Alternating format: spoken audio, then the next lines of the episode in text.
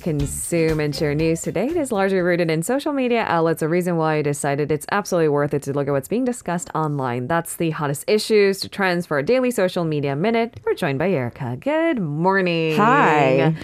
You know, I feel like time is just slipping through my fingers, and I feel like we just talked about Time Magazine's 100 most influential people of 2021, and here we are in talking about 2022. Yes, doing the same dance Yeah. with a different list is still just as impressive, some divisive, but it's a list worth looking at just to gauge who is the most important leaders in respective industries for good and bad reasons. That's right. So, uh, first things first, South Korean President Yoon Suk-yeol has been named among the magazine's 100 most influential people of 2022, and he was included in the leaders category. It has several categories, which I'll get to in a little bit.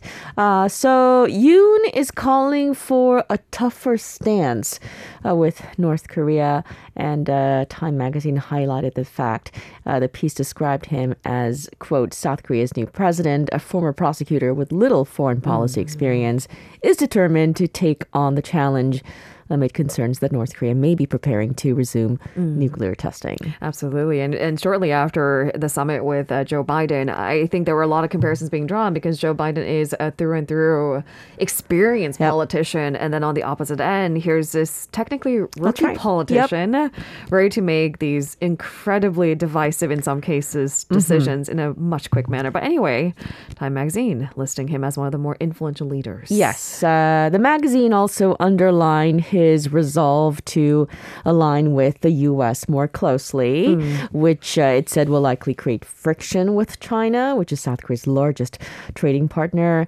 Um, other global leaders who made it on the list this year include Ukrainian President Vladimir Zelensky, who has become the face of uh, Ukrainian resistance against Russian invasion. Uh, Russian President Vladimir Putin. Yeah, I thought that was interesting. Yes, uh, U.S. President Joe Biden, uh, Chinese uh, President Xi Jinping, European Commission President Ursula von der Leyen were also on the list. I believe Joe Biden wrote the piece for the Ukrainian President Volodymyr. Zelensky. He did. Uh, there's there's a lot of I think interesting takeaways. Who wrote what piece and Yeah. from what angle, I suppose. Uh-huh. But the fact that Zelensky and Putin are on the years list side by side, I think, is hard for us to not notice. That's right. Um, you know, when the Time team gets together to choose the list, who are we going to put on the list this year? Uh, they have one barometer, which is influence. Uh, who shaped the year? Who stood up? Who stood out? These are the questions they ask themselves. influence, of course, Yeah. maybe for the greater good or for ill. Clearly, by this representation, the dichotomy has never been more visible than in this year's Time 100, which includes both, again, Vladimir Putin and Volodymyr Zelensky side by side. That's right. They are the poles of this year's list and of this moment. Um, the Russian dictator behind a brutal war and his enemy, the Ukrainian president, whose leadership has made him a rare, heroic figure in this very divisive time. Um, like I mentioned before, the Times list is divided into different categories, including icons, pioneers, titans, artists, leaders, and innovators. I, I saw that uh, the piece on Oprah Winfrey, who was named one of the icons, I believe, was Titans. Titans. Yes. What's the difference? But anyway, Titans uh, was written by Michelle Obama, and I thought that was really special too. And and the things that she recalls in Oprah Winfrey's years as interviewer was so interesting. Mm-hmm. Oprah goes on to say that the common denominator in all the interviews that she's conducted with politicians of all spectrum, uh, celebrities, divisive characters, is that everyone just wants to be better understood and they need a channel to do it. And I was like, that's probably right. You have to be a good listener to be a good interviewer. Absolutely. Just one of the many takeaways. We're seeing another South Korean name on this year's Time 100 list. Yes, it's Hwang Dong-hyuk, uh, director of the number one Netflix show of 2021. He's Game? also yes, exactly. He's also in this year's list in the Titans category, alongside Oprah Winfrey, Tim Cook, and Christine Lagarde. Um, Hwang's description was actually written by actor Lee Jung-jae, Oh, that's special. who is in uh, in Cannes right now for the film festival. Um, Lee Jung-jae wrote, "quote Much of Hwang Dong-hyuk's success stems from his ability to illuminate the feelings of the characters and to build believable lives for them from the ground up. He reveals." Piercing truths about society and humanity by taking something brutal and making it beautiful. Piercing truths. Yep. It- this who, who wrote he wrote this? Who translated this? This yeah, is he probably writing. wrote it in Korean and then somebody translated it. I need to know who translated it. Yeah, it's very well translated, I have to say. I think so. Uh, Hwang Dong-hyuk, I, I think is a game changer in, in the Netflix series Yes. too. Uh, they're working on the second season, right? Mm-hmm. We'll be on the lookout for that. Uh, something really fun for locals. Night markets in Seoul set to reopen after two years of hiatus. Yeah, one of the many things that are returning this year after a long break, uh, you know, that, that was forced to happen because of the pandemic. It's uh, Seoul's night markets. Have you been to one of these? Yes, because one of those is so accessible to me in the Banpo district, Yeah. and it's just walking distance from my place, Uh-huh. and it's really crowded. It can get very, very crowded. And honestly, during like the hottest months of the summer where you just just sleepless nights, Yeah. I mean, why not venture out to Hangang River and it's just beautiful and easy That's right. and good food usually, good Yeah. music. Paired with mosquitoes, I don't like that. That's unavoidable. I've actually seen someone with one of those like ah, what do you call them? They're, they're they look like mosquito shields to me. Uh-huh. But they And have this veil over their face and they're walking around this night market. I wish I took a picture. No one believes me. It was crazy. I believe you. but the food is excellent. The vibe is excellent. Yeah. I mean, and people are excited that's returning. Yes, and uh, these night markets, uh, like you said, can get very crowded, which means they're very popular among both locals and tourists.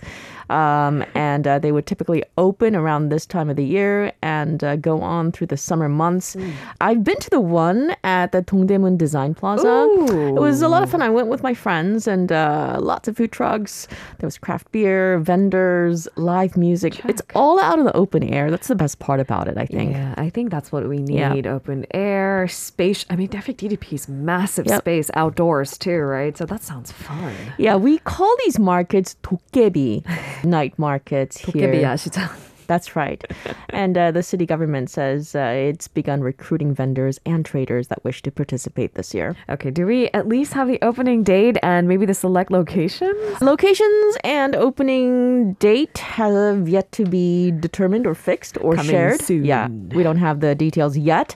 Uh, night markets previously, though, opened from 6 p.m. to midnight at locations with heavy foot traffic like Hangang Park, uh, Dongdaemun Design Plaza, and uh, Cheonggye Plaza in Central's Seoul. Uh, back in 2019, a total of 3.4 million people visited the markets. Uh, there were 125 food trucks, 206 vendors participating in the course of a single day in that year. I think it was the peak of uh, these uh, Dokkaebi Yashijang. And uh, with COVID restrictions lifted, officials expect the night markets to boost local mm. businesses, mm. much needed, I have to say, mm. and provide opportunities for young business owners. I think that's a really good point. It's, it, the vibe itself is really young. The food trucks, It really is. I think so too. Yeah. and uh, you, it really gives them a fighting chance. Like I mean, instead of you know trying to debut, uh, I don't know, far far away from all of us, it's really accessible. But I'm kind of blown away by the sheer numbers in 2019. Yeah. 3.4 million people. Yeah, that's the last time I went, actually. What? Can you imagine disappointment the year after? Because you would want to be on that momentum. But anyway, it's returning belatedly, but coming to you soon. Yes. And on to our last buzzword this morning South Korea's first lunar probe named Danuri. It's a new name, so we have to talk about it. Yeah. Uh, South Korea's first ever lunar orbiter has been given the name Danuri. Now, according to the Ministry of Science and ICT, the name was selected through a public contest, hmm. and the winning entry came from Ha Tae-hyun, who hmm. is a doctoral student at the Korea Institute of Science and Technology, or ah. KAIST. Okay, so what does the name Danuri mean? Yeah, so the name is a combination of the Korean word tal for moon and uh, nuri, which means to enjoy. Okay. So it embodies the hope that South Korea's first lunar exploration mission uh, will be, I guess, enjoyable and, successful. yeah, It's a little confusing because we also had Nuri Ho. That's right. Um, but anyway, it's it's a beautiful word in itself, so I can see why this got the pig. Yep. Danuri has completed its final space environment test, which means it's a step closer to blast off. Yep. Uh, do we have a schedule for that? Uh, it's going to be transferred to its launch site at the Cape Canaveral Space Force Station in Florida. It's going to be blasted off on August 3rd at 8:36 8:37 a.m. Korea time aboard a SpaceX Falcon 9 rocket. I always wonder about these times. Why 8:37? Why not 8:40? And it, it it gets pushed back or pushed forward Yeah. down to the seconds. And That's right. I, I mean, I'm assuming there must be a more logical explanation, the math, the weather. Yeah. But for now, 8:37 a.m. is so wildly specific. Perhaps in the future we have a space segment on a bi-weekly flight. Perhaps. we'll try to answer that very question.